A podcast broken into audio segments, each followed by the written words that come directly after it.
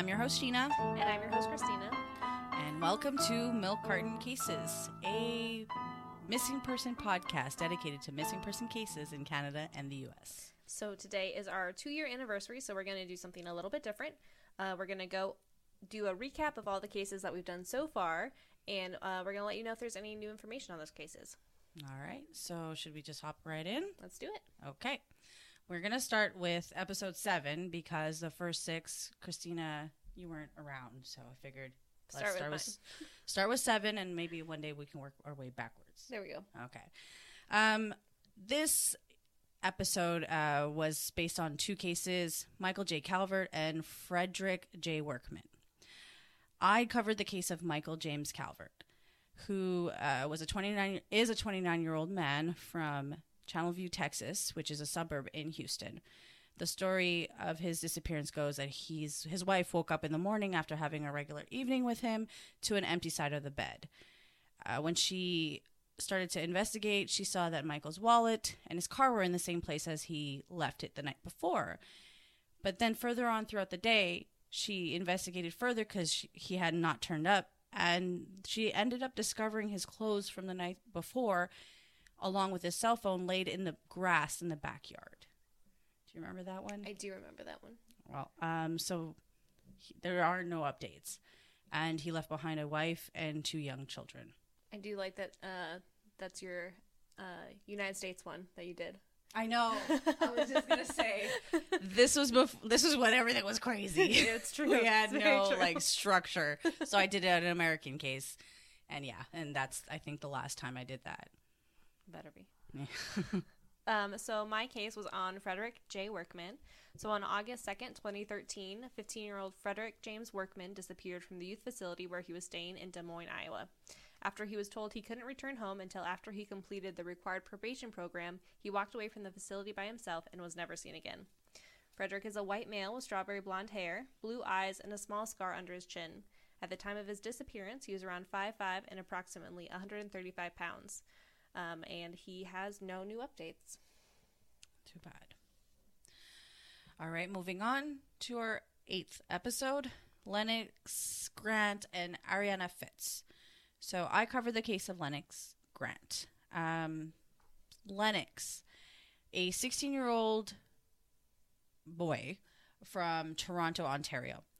Uh, more specifically, he was from North York, and this was the time, this is where he was last seen.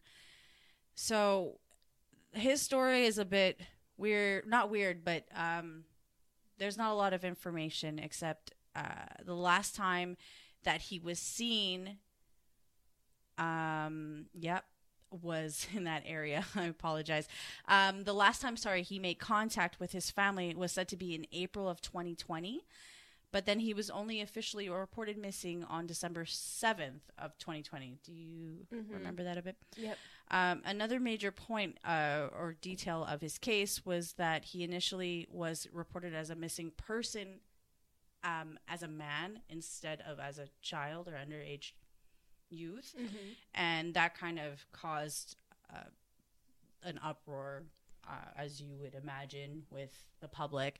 But then quickly, I would say, quickly, Relatively. yeah, the police corrected it and changed the missing pers- person report to a, a child. And unfortunately, as of today, there are no updates. Um, so I did my case on Ariana Fitz. So on April 5th, 2016, two year old Ariana Fitz was reported missing with her mother, 32 year old Nicole Fitz from San Francisco, California. At the time, Ariana was supposed to be at a babysitter's, but no one had actually seen her in six weeks. And unfortunately, a few days after Nicole was supposed to take Ariana back from the babysitter, she was found murdered in McLaren Park, covered by a piece of plywood. Ariana is a black female with black hair and black eyes. To see age progression photos, visit her at the Charlie Project, and she has no new updates. Sad. Yes, I do remember that case actually. Yeah, that was Uh, yeah, it was a little crazy. Well, they're all crazy, but that was a little crazy. Um, moving on to episode number nine, Amelie MacArthur and Paul Fugate. mm-hmm. I covered the case of Amelie MacArthur. So on the 28th of August in the year 1973, 36 year old lady, woman, Amelie MacArthur, went missing from Taylor in British Columbia. Um, that Tuesday morning, she had left her home in the town of Taylor, got into her car, and drove off. And then later on that same day, her car actually ended up being found. You remember this? I do. Yeah, it was strange on a bridge, um, specifically the Peace River Bridge. Uh, the bizarre detail of that was that the car was left running and the door was open, and the headlights were still on. So basically, like the person driving just stopped the car and Walked out. walked out just as is, and that has no updates, and that's the story of Emily. This was our older Yeah. episode for sure. Yes. Um, so mine was on Paul Braxton Fugate, who went missing on January 13th of 1980 from Chiricahua National Monument Park outside of Willcox, Arizona, at the age of 41. Um, the special thing about his case is that he's the only Park Service ranger to go missing and never be accounted for. Um, so at 2 p.m., Paul left the visitor center to do a foot patrol on a nearby trail and never came back. Uh, Paul is a white male between 5'5 and 5'10, 160 to 170 pounds, with gray and brown hair, blue eyes, long hair with a full beard and mustache, and pronounced widow's peak, thick granny style glasses, and he was last seen wearing his Park Service uniform and Red Wing boots, carrying a green down parka. And like these older cases, I feel like it's hard to get an update on those. Yeah, definitely is, especially. Yeah, I mean, uh, 1973 and 1980. Yeah. Yeah, yeah, it's been a while. Um, so for our tenth episode, we covered the case of Michael Leonard Delaney, Mhm. which was yours, and I covered the case of Jesse Galganov, which ended up being I ended up going into, Two-parter. yeah, a two-parter. So I'm just gonna cover it one time. On Thursday, September 28th, uh, geez, that's interesting. Um, September 28th, I believe, is 2016. For some reason, this information is not there. Uh oh. Yeah, I think I might have. Hmm. Um, would you mind Googling the year that he went missing for me while I continue with the story? Because I want to be completely accurate with the year. Mm-hmm. Jesse Galganov. I'll go on until I find the, the year. Um, so he was living in Montreal, Quebec, and decided to take a backpacking trip in South America. At this time, uh, he ended up, he was in Peru. And on this fateful day, he would text his mom saying that he would not be able to be in touch. Sorry, not the fateful day, but a couple. Right. I was wrong. It was 2017. Apologies. So, September 28th, 2017. And like I said, he went backpacking in Peru. And a couple days before he officially went missing, he decided to text his mom saying, mom, you know, that he was going to be out of reach for a few days. Um, but basically saying that he was going to message her when his trek was done. Uh, he ended up taking a pretty intense trek in the Andes, and his mother, Elisa, was hoping to hear from him by October 1st. Um, but then she would never hear from him. And so the search for Jesse would begin. On October 14th, a missing person report was filed in the United States and Canada at the American embassies in Peru. I know this isn't um, this case doesn't happen in Canada or America, but it he is both a citizen of both countries, so I figured It still counts. it counts. Um, so he was reported missing in both embassies in Peru. Um, he had dual citizenship, as I just said, and that was pretty much the end of of that case until February third, twenty twenty two. Jesse's father posted a video statement on YouTube regarding the search for his son in Peru. Um, during the search for Jesse in the Andes, he had many search teams uh, looking for his son. They were so a couple people were hired. So he had uh, apparently he he sa- states that he hired different search teams from different countries.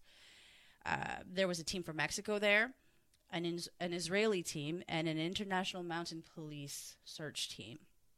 Um, Jesse's father also went in and searched for him for quite some time, uh, along with the local Peruvians. As of this year, they have found a body in an area of interest um, amongst a, an array of boulders Oh wow. Yeah, um, in the same area that he was last seen trekking.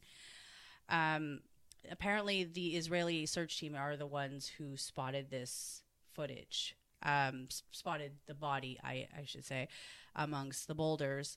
Uh, they apparently captured about 300 hours of video footage, and I guess upon going over it, they noticed something Mm-hmm.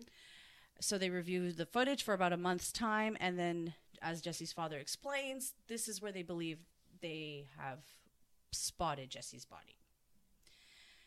Um, he goes on to say that his friend in peru was telling him to go there because he truly believes that it, it is jesse.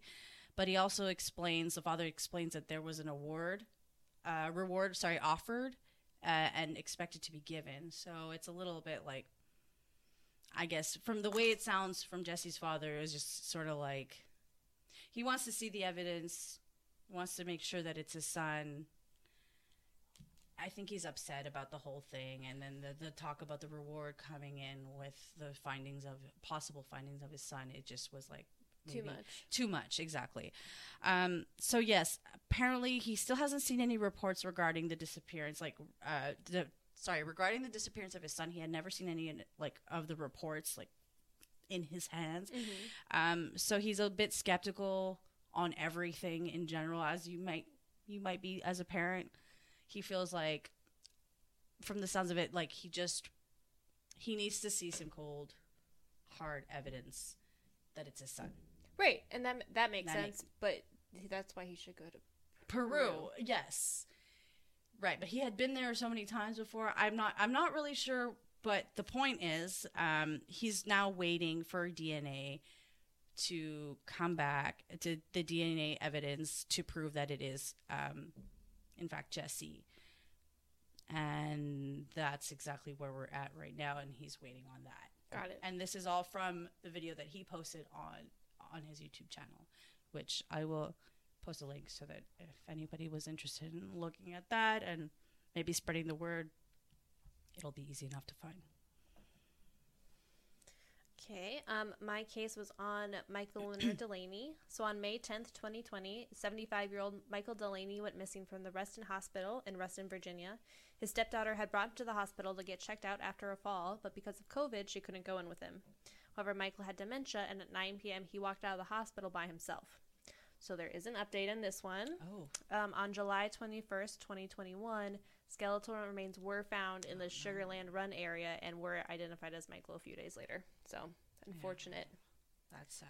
Yep. Um, so for the next one, you just want me to, Yeah, to go? sure. Okay. So my case was on Ralph Jean Marie, and you did yours Again on Jesse Part two. Yeah, part two. Um, so, in his case, on April 15th, 2020, 38 year old Ralph Jean Marie was reported missing from Bar, Vermont. His girlfriend said that they got into an argument and Ralph walked out of the motel room they were staying in without taking his ID, glasses, wallet, or medications and was never seen again.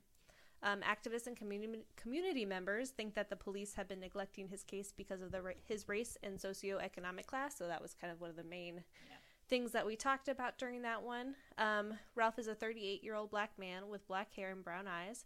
He's 5 foot 10, 140 pounds. He was last seen wearing a gray Carhartt jacket, gray pajama pants, and a black and gray hat with king and white letters on the bottom of the bill with Adidas sneakers. Uh, he does have tattoos on his arm, including one of a cross on his shoulder, and there have been no new updates on that case. Episode 12. I covered the case of Dylan, uh, Dylan Ehler, and you covered the case of Timothy Pitzen. Mhm. Um, so on a Wednesday afternoon at around 1 p.m. on May 6 in 2020, a three-year-old boy named Dylan Ehler went missing from his grandmother's backyard in the town of Truro, Nova Scotia. Um, do you remember this a bit? A little bit? Okay, yet. that's that's okay.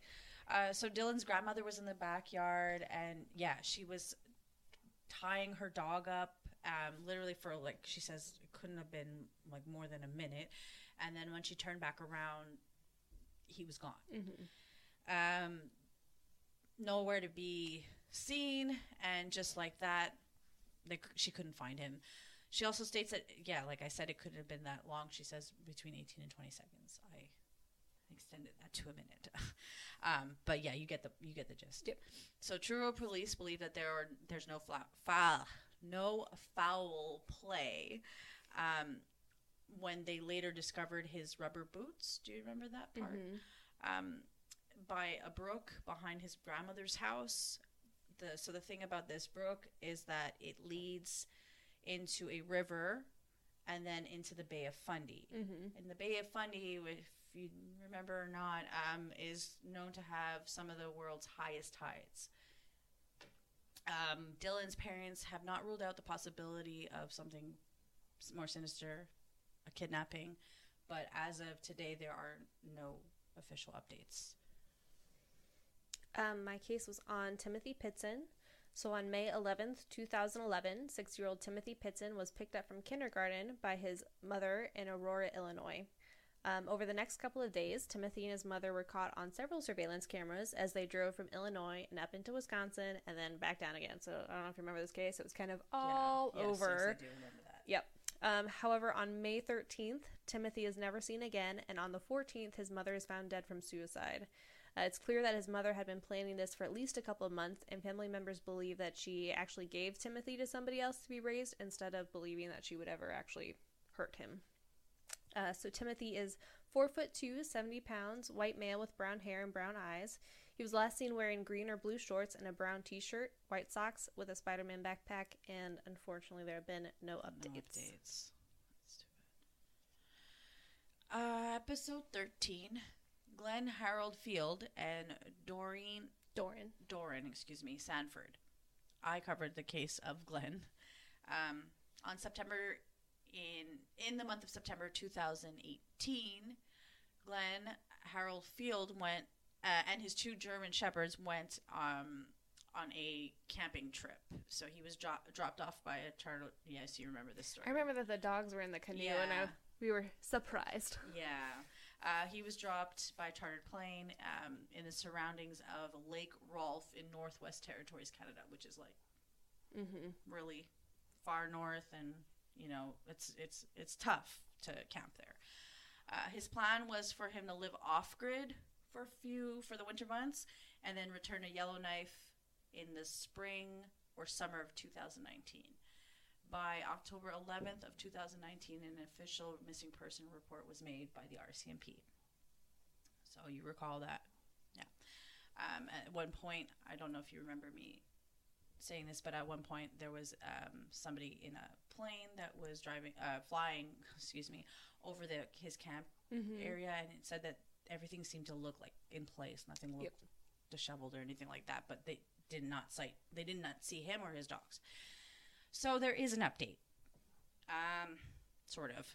As of February 16th of this year, Glenn's brother Wayne Field uh, submitted an affidavit um, to officially declare his brother deceased as of May of 2019. Um, I don't know, I'm going to quote what he said. So it's my belief, it is my belief, given the amount of time that he has passed, that has passed, excuse me, since my brother Glenn, uh, Glenn Harold Field had last been spotted, that he is unfortunately deceased. And I believe that's due to the fact of where he Yeah. was last seen. The circumstances are like the likelihood of him surviving that that long, I guess, Yeah. aren't, aren't really high. So, uh, although it can't be verified, his brother believes that Glenn uh, passed away somewhere in the spring or summer and said that he can't be sure, but he thinks it's possible that Glenn's canoe may have capsized um, while in transit. And that's the update of that case. Okay. Yeah. Um, so 34 year old Doran Sanford disappeared from Fairbanks, Alaska on August 28th, 2020. He was last seen walking down the road looking for his dog Groot. Oh, yes. Mhm. Yes. I remember this one. Uh, police believe that there was foul play involved and that someone in the community knows what happened, but still, no. So far, no one has come forward. Still, so still no updates. Uh, he was five foot ten, 140 to 160 pounds, with brown hair and blue eyes. His dog Groot was a is a Rottweiler with without a crop tail, um, and he was last seen wearing a navy blue Tanana Chiefs conference sweatshirt, a camo Lavelle's Tap House hat, and he might have been carrying a backpack. Um, not to make light of anything, but uh, the way you just said that, I thought you, first I The, thought the dog was wearing it. I know. was like, I as soon as I said, I was like, I should have specified. no, but no, but that would be really cute. That would be very cute. Wouldn't that be cute? It's like, do you have a picture? I wish. I wish. Um, all right, episode 14. Uh, the case of Delmer Bonnet Rouge, Bonnet Rouge, sorry if I said that wrong, and Jalik, Jalik. Jalik, excuse me, Rainwalker. I remember that, actually. That's your case. Mhm. So, um, my story, my case was on Delmer, a 35 year old man who went missing on uh, April 27th of the year 2015 in Fort Providence of Northwest Territories. So there's not much information um, on exactly where he disappeared from, how he disappeared, or any of that, or any of those details. Only that um, there was some focus on the Hay River area during the search for him. Also, another piece of information, I'm not sure, you'll probably remember it when I say it now, um, was given that he was actually facing three sexual assault charges, yeah, at the time. Um, and there was a warrant out for his arrest on the 15th of April. Um, so, about two weeks before he went missing. Mm-hmm. So, some people have speculated that maybe that has to do with his disappearance. Um, but there's nothing to actually prove that. And as of today, there are no updates. Um, so my case was on Jalik Rainwalker. Um, on November 1st, 2007, 12-year-old Jalik Rainwalker went missing from his adoptive parents' house in Greenwich, New York. At 7:30 that morning, his adoptive father woke up and discovered that Jalik was gone, and in his place was a note. Um, and I think it's pretty fair to say that most people sp- suspect that his adoptive parents had something to do with Jalik's Yeah. disappearance, but Yeah. uh, so far no evidence has been found. Right. Um, however, there is a brand new tip Oh, that came in on Wednesday, June 29th, tw- 2022. like that recent. Yeah. Wow. Okay. Yep. Um, so, police have not released any information or said what the tip was. It did make them search a wooded area near the South Troy Dodgers baseball field. Uh, they did also call Jalik's adoptive grandmother, Barbara Reilly. Do you remember Barbara? Yes, I was She broke into the story house. The grandmother broke in the house. Yep. Yes, I love So- that grandmother. Yep. So they did call her to tell her about the search. Um, she's quoted as saying, "They got a tip and they said it was a good tip. I don't Yeah. know any other details." Good is good. Yep. I so hope. We'll see if uh, we have. Good, hopefully, meaning like alive and well. I think we're kind of past that part, would unfortunately. be but at really least like some kind of. Yeah, I know. If they found him alive and well, I think that would be the headline. My Yep. bad. Yeah. Um, so Jalik is biracial with brown hair and green eyes. At the time of his disappearance, his hair had blonde highlights and was styled in a two-inch afro. He was last seen wearing a bright yellow fleece pullover and a gray T-shirt with the image of a dragon on the front, blue jeans, and a black canvas high-top sneaker. yeah. I remember that Mhm. case vividly, actually. All right. Episode 16. Talib Islam. Taliba. Mm-hmm. Taliba, excuse me. Taliba Islam. Mm-hmm. That's how you pronounce it, yeah. And Jessica Hepner. You covered the case of Taliba, Mhm. and I covered the case of Jessica. So Jessica, if you remember or you don't, I'm going to tell you anyways. She's a 20, 21 year old woman, young woman, um, from Ontario originally, who goes missing from the province of uh, Newfoundland and Labrador. So this was on May 26th. On May 26th, 2015, she traveled there with a travel companion. That's how he's described in all the uh, in all the articles on this case. Uh, she traveled to the city of St. John's with a friend, Norbert uh, Kesha. Uh, she stayed at a hotel, and then the next day she caught a taxi from there. Um, and she told the taxi driver. Apparently, she told the taxi driver that uh, she was going to meet a, a friend, and then it says brackets a man, uh, for a short period of time, and would be calling for another taxi later on. Uh, this spot that she went to was only about 20 minutes away from her hotel, and that was the last time she had been seen. So that was the last known sighting of Jessica, and as of today, there are still no updates. And remember, there was video footage uh, caught of her. I think it was at like a corner store or something like that, or Yep. a pharmacy maybe. Yeah, uh, no more updates.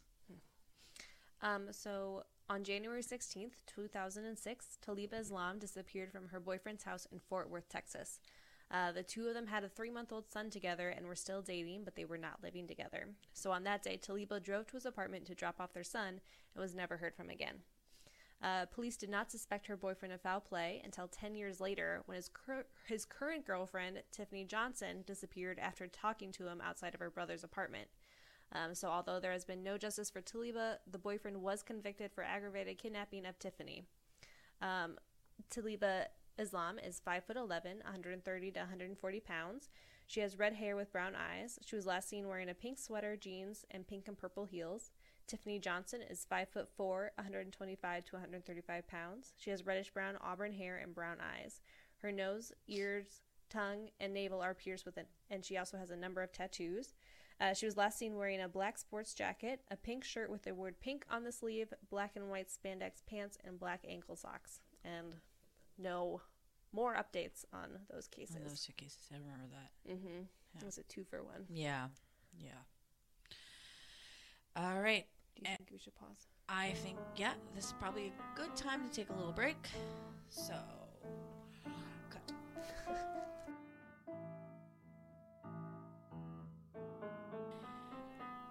we left off at episode 17, correct? Mm-hmm. The cases of Curtis Thorne and the missing persons of the Bennington Triangle. Yep. I covered the case of Curtis Thorne, who is a 26 year old man who went missing from the east side of St. John, but New Brunswick. Uh, he had tattoos across his knuckles that had the words die alone Mm-hmm. and then uh, a big tattoo on the inside of his upper left arm saying more life and there are no updates Okay.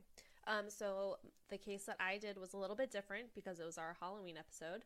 Um, so instead of just doing one case, um, I looked at a period of time between 1945 and 1950 when five people went missing under mysterious circumstances in an area centered around Glastonbury Mountain in Vermont that's known as the Bennington Triangle. Um, very similar to the Bermuda Triangle ish. Uh, so the on land on land, Land, correct. yes. Um, so those five people are Middie Rivers, Paula Welden, James Tedford, and Paul Jepson, who disappeared without a trace, and finally Frieda Langer, whose body was found five months after she disappeared. Um, so the um, mysterious, you know, part of this is that the color red shows up somewhere in most of the cases, and it's thought to be a very unlucky color.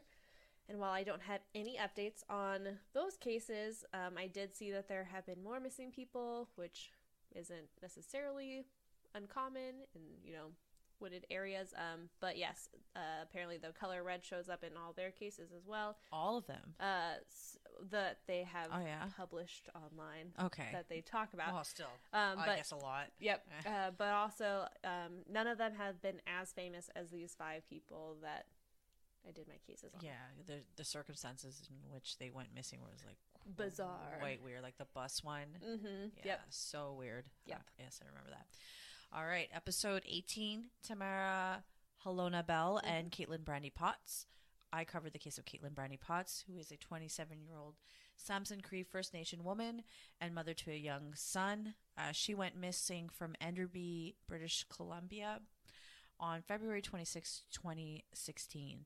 So she had been in a relationship with a man on and off um, where domestic abuse was reported.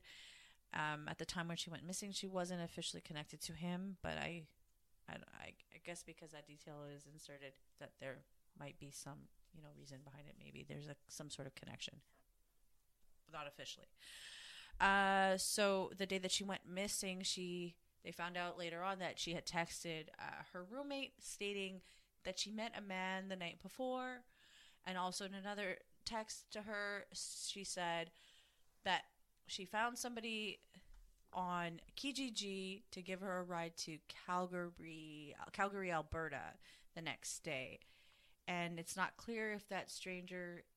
Um, she also said stranger, and it's not clear if it was the same person from the night before that she had met, or they're two different people. Mm-hmm. And that is the last known contact made um, by Caitlin. And as of today, there are no updates. Um, so on May 5th, 2020, 45 year old Tamara Halona Bell disappeared from Little Rock, Arkansas. After her father hadn't heard from her in over a week, on May 13th, he called the police to do a welfare check. In the weeks leading up to her disappearance, he had been getting strange texts from her phone that didn't sound like her. Uh, her husband said that he had been in Kentucky and hadn't actually seen her in, since May 5th. He also was afraid that someone was trying to kill him, and actually, a few days later, he was found dead in his car. Uh, his death is still under investigation, and there's been no comment on if Tamara's disappearance and her husband's death are related. Tamara Halona Bell is a black female, 5'9 to 6 foot, 115 pounds. She has red hair, brown eyes, pierced ears, and tattoos on her chest and right arm. She also uses the last name Bell Walker and Williams Bell, and no updates in either of those cases. All right. Uh, episode 19 was the episode where we both covered cases of Christopher's, and they both started with a K, and Mhm. we did not plan that. It was very bizarre.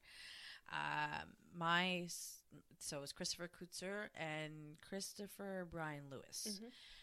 I covered the case of Christopher Kutzer. He's a 25. He was a 25 year old man when he went missing on Sunday, January 27th of 2019, from uh, Burnaby, British Columbia.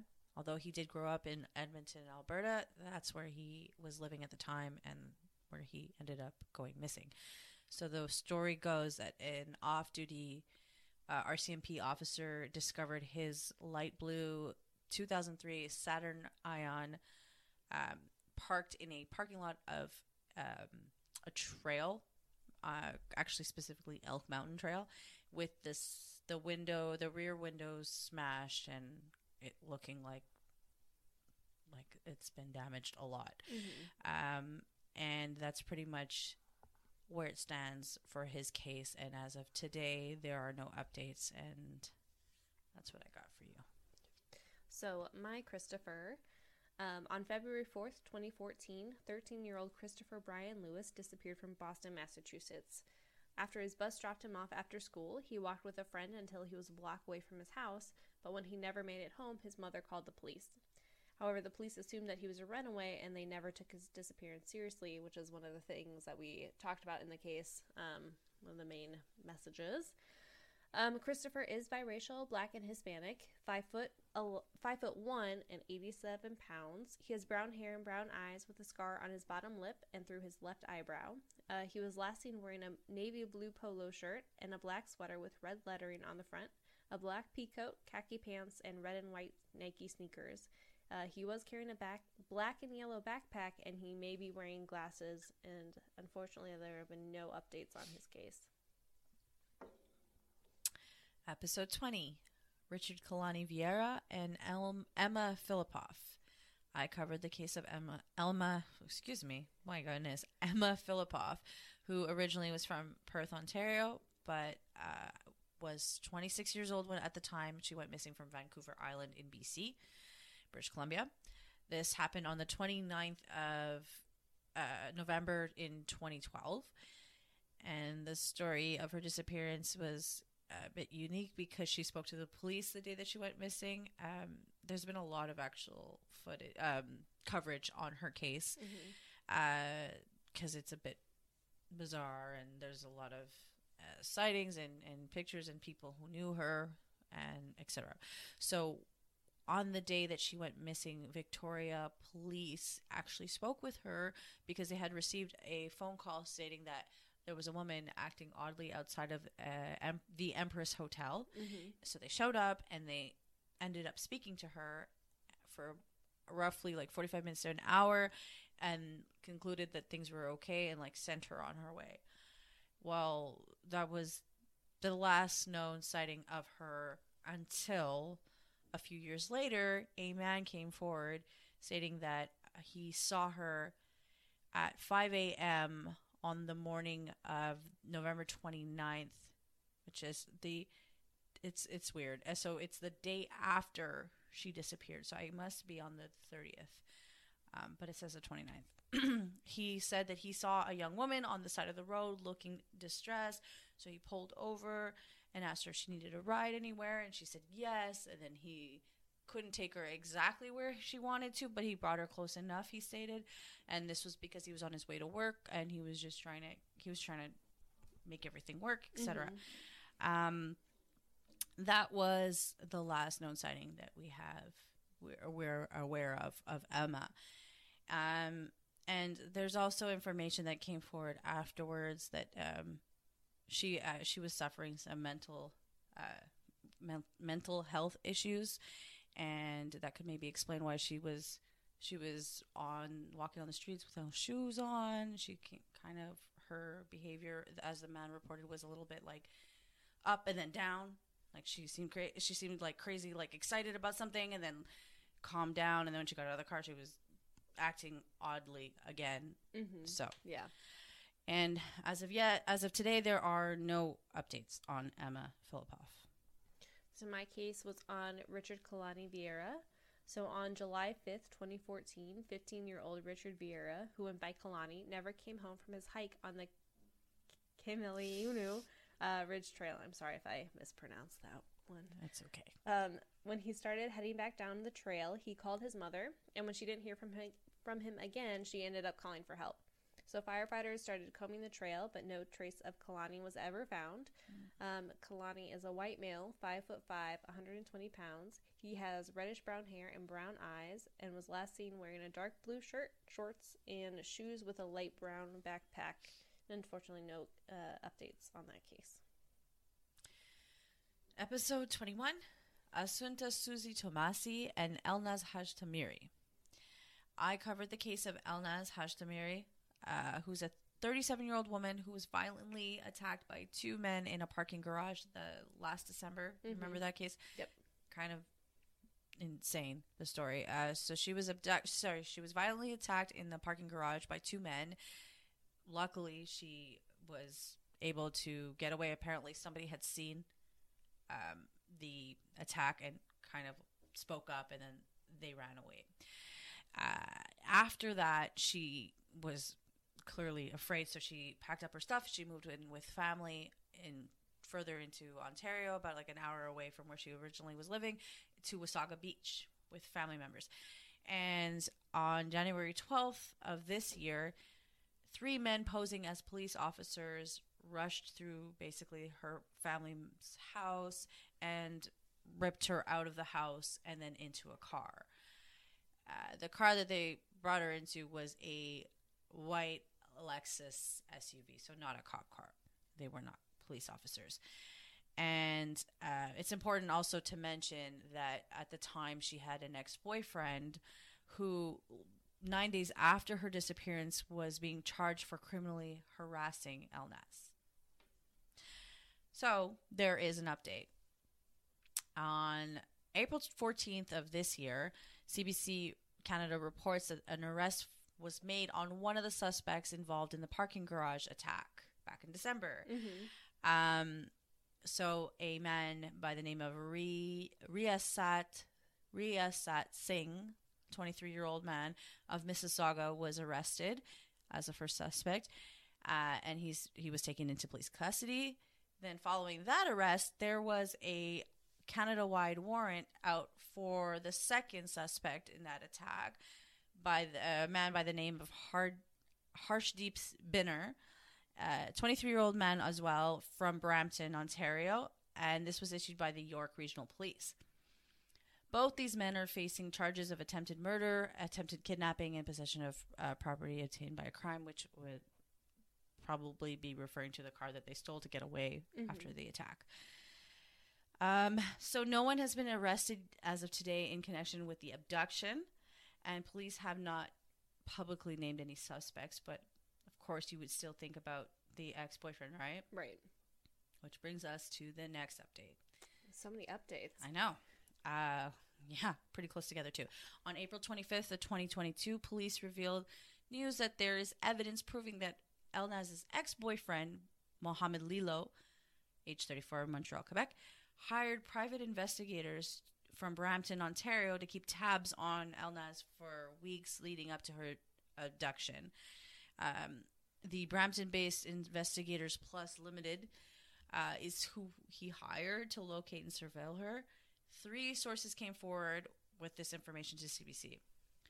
And out of the three, one of the sources claimed that the investigators of the one of the investigators of the firm conducted surveillance on Elnaz on January 10th, 11th and and 11th outside of Wasaga, the Wasaga Beach home where she was staying at with her family. Hmm. And then to make it even this like crazier in the sense that like the connection is just it's it's insane. How could you not anyways um on the 12th or the day that she went missing the surveillance that he had put or hired them to to do on her was called off the morning of Okay. right like Yeah.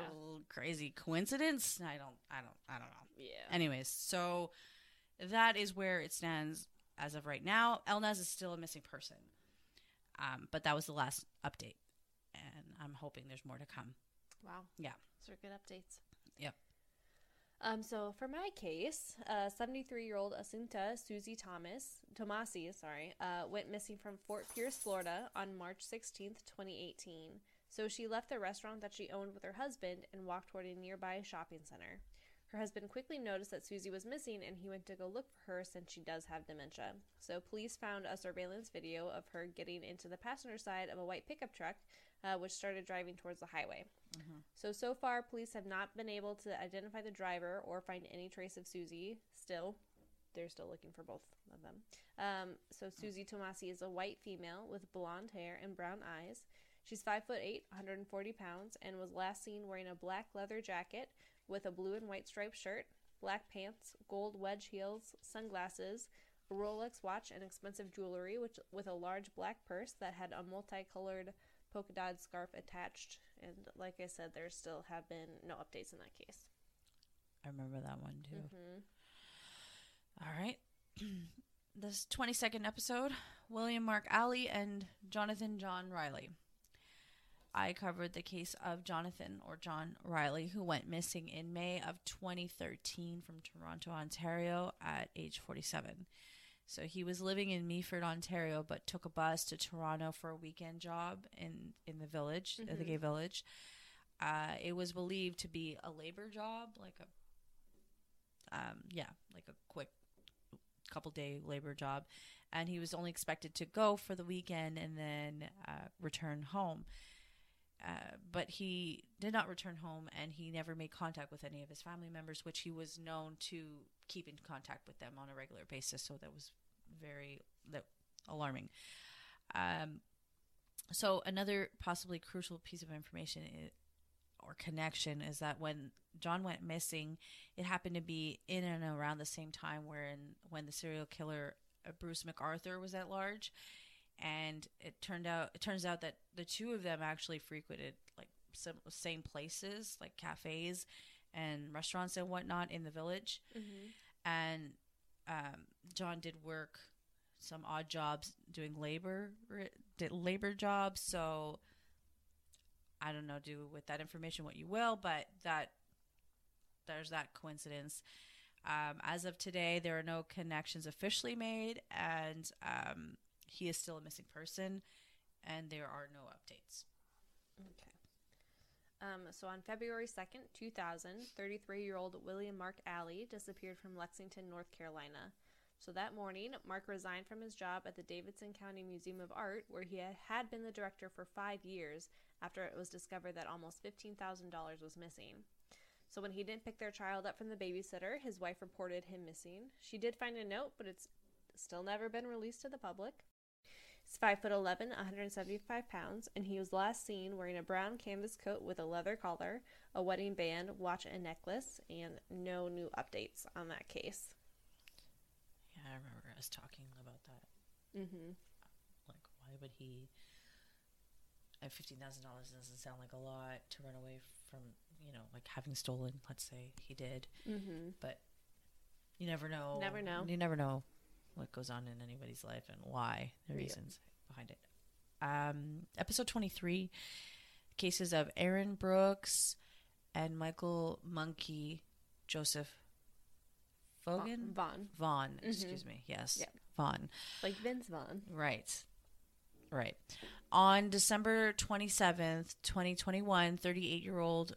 Uh, 38 year old woman by the name of Erin Brooks, an indigenous woman, was last seen in her hometown on camera footage in a smoke shop in St. Mary's First Nation Reserve in Fredericton, New Brunswick. rings any bells? I mean, Mhm. I, it was pretty recent that we covered this case. Yeah, these are sounding more familiar. Yeah. as we go. Yes. So she's a mother um, of four children, including two young children by the age, uh, of the ages ten and six. So pretty young, and of course her family members her dearly.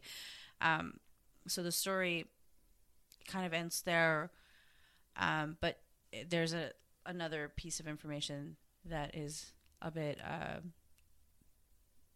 odd and, and and just maybe the coincidences are just kind of a little scary. But there was a time when Erin wrote on her social media, on her Facebook, a cryptic me- a cryptic message status that now it seems like it. Maybe before it was just not so bizarre for her to write it, but given the circumstances, it is a bit weird and uh, cryptic now. Mm-hmm. Basically, so she said that she, if she ever was to go missing, um, just know that it wasn't out of her own free will, and um, she would never just disappear, and that basically look into it because of something bad has happened, is what she says. Uh, and she goes on and says that, and this is a fact, Indigenous women are more at risk of things like this happening. So if she goes missing, go search for me is basically the gist of her message. And this was posted on her Facebook uh, or social social media in 2018. So investigators believe that she might be a victim of foul play, but there's nothing more than that that's been released. No updates. Um, so, five year old Michael Vaughn disappeared from his home in Fruitland, Idaho on July 27th, 2021. Um, his father left him playing video games in the living room for 15 to 20 minutes, and when he came back, Michael was gone. Police and neighbors immediately started searching, and canine dogs were able to track his scent to the end of the street where it abruptly stopped. Um, police are still looking into a white Honda, or into a white 2016 to 2020 Honda Pilot that was seen leaving the area that night, but so far there is no new information. Um, I think the thing that really surprised us about this case was just how much the police kind of, you know, came together and yeah, and supported the family and yeah. that kind of stuff. Um, Michael, who also answers to Monkey, has blonde hair and blue eyes. He's three foot six, 50 pounds. He was last seen wearing a light blue Minecraft shirt and dark blue or a black boxer briefs with lime green stitching and size 11 flip flops. Um, episode 24 Antoine Jarvis and William Farrer. Farrer? Farrer? Fair. Farrer. Uh, I covered the case of Antoine, who is a 19 year old, was a 19 year old man when he went missing on, young man when he went missing on April 7th in 2016. So he left his home um, in the morning. So, sorry, I did not explain this, but this case is covered in, uh, takes place in Quebec, the province of Quebec, uh, city of Laval. So he leaves his home on that morning of April 7th uh, without finishing his breakfast. And it was odd. His, his sister recalls, like, she calls his mom and says, like, yeah, he left, but he didn't finish his breakfast and he didn't, like, put the dishes away or anything away. And it was a little odd. Um, and then after that, he was seen again uh, at around 9.15 a.m. on a city bus near the La Chapelle Bridge, not too far away from his home. Um, another important factor in this case is that he Anton was suffering suffering from mental health issues at the time, and at that time he had been given new medication that was making him um, dizzy and confused. And it said that it's believed that on the day that he went missing, he he chose not to take it, um, and that was the that's the last information that I have on him. There are have there are no updates, and he has not been seen since. So my case was on William Farrer, uh, who went by Bill. So on September 13th, 2002, 66-year-old uh, Bill Farrer disappeared from Louisville, Georgia. Uh, he was last seen near his favorite fishing spot, Rocky Comfort Creek on Car- Clarks Mill Road, with two men in a white Dodge truck with North Carolina plates. Um, police quickly began looking into the creek uh, and even diverted it, but there was no sign of him was ever found. Um, Bill was a white male with gray hair and brown eyes, five foot six, 175 to 195 pounds, and wears glasses. There have been no new updates on that case. All right, so that concludes all our episodes for the last two years. Yeah. 24 minus a few because we don't count the ones before you were here, but we count them. Just, you know what I mean? I do think it's um, a little sad that of those, we have 17 cases that we just been over. I have two updates. I know. And well, I had a I three, I believe. Yeah, not enough. Yep. Absolutely. It's absolutely heartbreaking that it's like that. Yep. I hope that one day all of these have updates. That would be ideal. Yeah. Um, well, if you want to listen to any of the full versions of these cases, you can check them out on Anchor or wherever you get your podcasts. Yes, and to find case related photos or contact information regarding uh, if you have any tips or leads, please visit our Instagram at Cases Milk. Also, if you're interested in viewing today's episode, check out the bio section on our Instagram. Um, and if you have any questions or cases that you'd like us to cover, you can send us an email at uh, milkcartoncases at gmail.com. So keep your eyes sharp. And your ears open.